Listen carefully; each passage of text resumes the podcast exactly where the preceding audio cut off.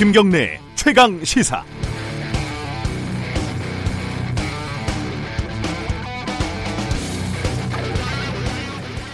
어제 경기도 안성이 비공식적이지만 40도가 넘었다고 합니다. 밤마다 열대야도 계속되고 있습니다. 낮에는 일하기 힘들고 밤에는 잠자기 어렵습니다. 숨이 턱턱 막힌다는 게 그냥 말이 아니었습니다.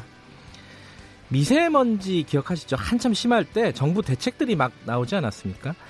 인공 강우 실험을 하겠다. 야외에 공기, 대형 공기청정기를 설치하겠다. 뭐 조금만 생각해도 황당한 대책들이 진지하게 발표가 됐었죠. 당장 그때는 여론을 수습하는 게 급했을 겁니다. 지금 폭염 대책으로 누가 예산을 막대하게 들여서 거리거리마다 거리에 에어컨을 설치하겠다 이렇게 호언장담을 하겠다면 그 말을 고지고대로 믿으시겠습니까? 그 일본 경제 보복 사태 이후에 어, 특히 이제 정치권을 중심으로 여러 가지 맞대응 아이디어가 나오고 있습니다. 올림픽을 어, 전면적으로 보이콧하자. 일본 전역을 여행 금지 구역으로 설정하자. 반도체 장비 국산화 아이디어를 공모하자. 거리거리에 노재팬이라는 깃발을 달자. 등등등 열거하기가 어려울 정도입니다. 실제로 일부는 현실화 될 수도 있겠죠. 하지만 어, 일부 아이디어는 구체적인 실행 계획이나 파급 효과에 대한 면밀한 계산 없이 즉흥적으로 나온 아이디어인 것 같습니다. 일반 시민들이 국민청원에 올릴 만한 것이지 책임 있는 정치인의 발언으로 보기에는 어려운 구석들이 좀 있죠. 미세먼지의 야외 공기청정기 같은 거 말고요. 폭염의 야외 에어컨 이런 거 말고요. 당장 듣기에만 시원한 대책 말고요. 어, 일본이 아프게 받아들일 만한 대책, 그런 실효성 있는 대책들을 국민들은 원하고 있습니다. 8월 6일 화요일 김경래 최강 시사 시작합니다.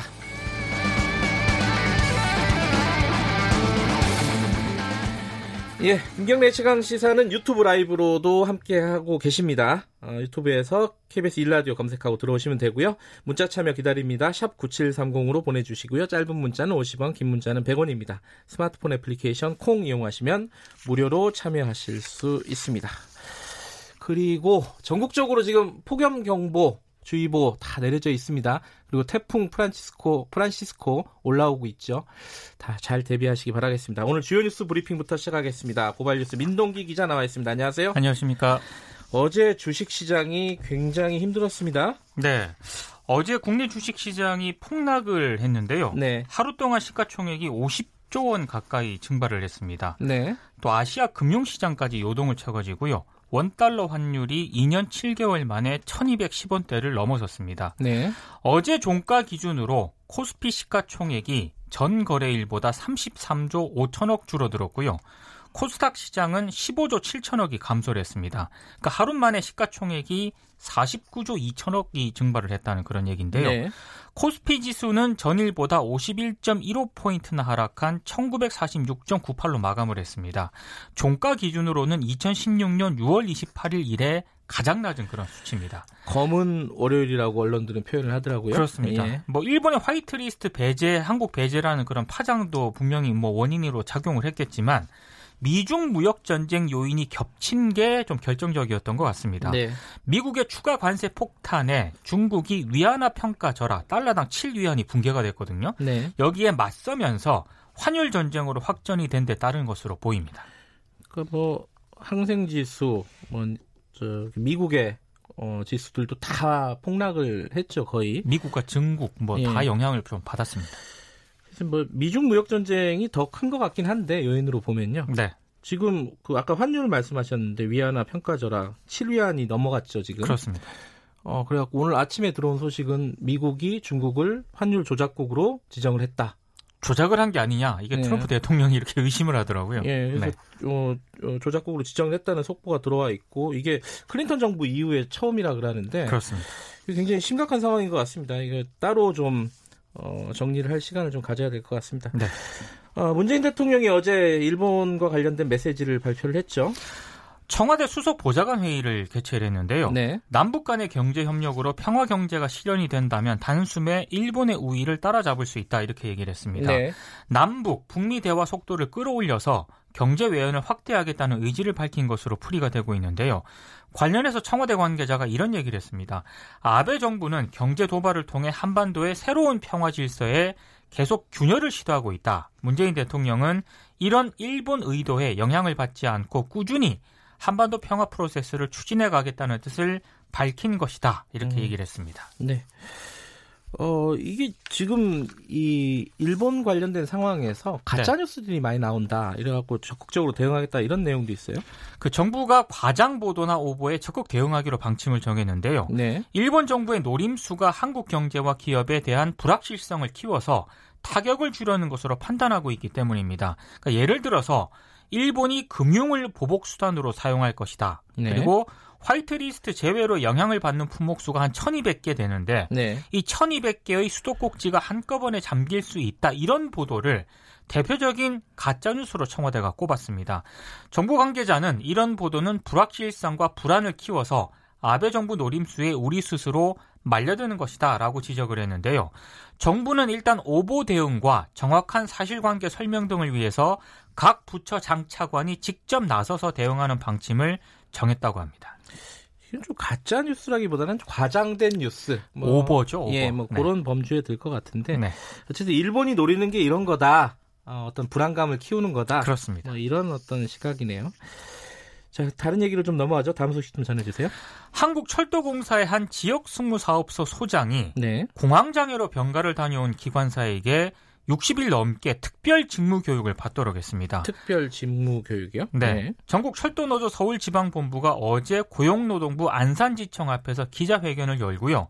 이 해당 소장을 직장 내 괴롭힘 금지법 위반으로 고발을 했습니다. 네. 이 기관사는요, 지난 4월 말 근무 도중에 공황장애 의심 증세를 겪고 병원 진료를 받았는데요. 이제 진료를 받다 보면 의사가 이제 회사에 소견서를 내지 않습니까? 네. 경과가 매우 호전이 되어서 업무 복귀가 가능할 것으로 생각이 되지만 복귀 초반에는 2인 1조와 같은 협업이 필요할 것으로 사료된다. 이런 의사소견서를 어, 회사에 제출을 했습니다. 네. 근데 소장은 이 기관사가 복귀한 날부터 특별 직무 교육을 한다면서 온종일 소장실에 있도록 했습니다. 아, 소장실에 있는 게 특별 직무 교육이군요. 그런 것 같습니다. 예. 그리고 사업소 직원들을 대상으로 한 교육 시간에 이 기관사가 분노 조절 능력이 떨어지는 것 같다 이런 말도 했고요. 네. 사업소 복도에 이 질병 내용이 담긴 글까지 게시를 했다는 게 노조의 주장입니다. 직장 내 괴롭힘 금지법이 발효가 됐다는 사실을 명심하셔야 될 것 같습니다. 네. 다음 소식은요? 지난해 9월 한국외국어대학교 통번역대학원의 한 수업에서요. 교수가 대학원생이 강의 평가에서 점수를 낮게 줬다는 이유로 수업 시간에 공개적으로 이 학생에게 면박을 줬다고 합니다. 수업 시간 45분 내내 추궁이 이어졌다고 하는데요.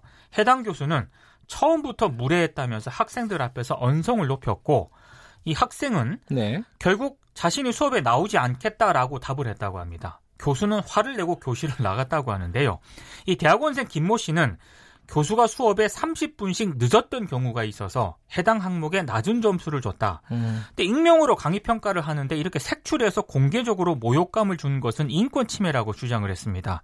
해당 교수는 학생의 수업 태도가 좋지 않아서 수업 분위기가 흐려졌다고 생각을 했는데 강의 평가를 낮게 준 걸 보니까 학생이 자신을 무시하는 기분이 들었다라고 해명을 했는데요.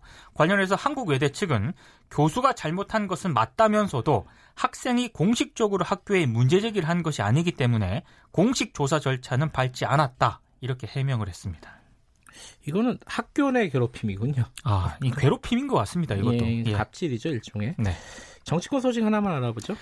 이용표 서울경제청장이 어제 기자간담회를 개최를 했는데요. 네. 패스트 트랙과 관련해서 3회 출석을 요구를 받고 출석 시한까지 출석을 안 한 국회의원이 4명이다. 이렇게 얘기를 했습니다. 네. 그러니까 개별 의원실별로 직접 출석 의사를 확인할 필요가 있다고 밝혔는데요.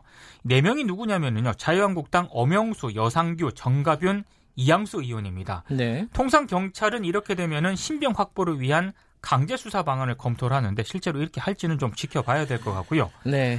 경찰이 패스트 트랙 수사와 관련해서 모두 38명에게 출석을 요구를 했는데 지금 기일 조정 없이 출석에 불응한 의원이 21명이거든요. 네. 모두 자유한국당 소속입니다. 이 국회가 지금 열려 있는 상황이라 가지고 네. 어, 사실 강제 소환을 하기가 쉽지는 않을 거예요. 그렇습니다. 그래도 어찌됐든 소, 어, 조사는 받아야 될 텐데. 아, 그렇죠. 예. 마지막 소식 하나 전해 주시죠. 그 경기 남양주시의 그 청왕리 계곡 유명하거든요. 네. 50년 만에 시민품으로 돌아가게 됐습니다.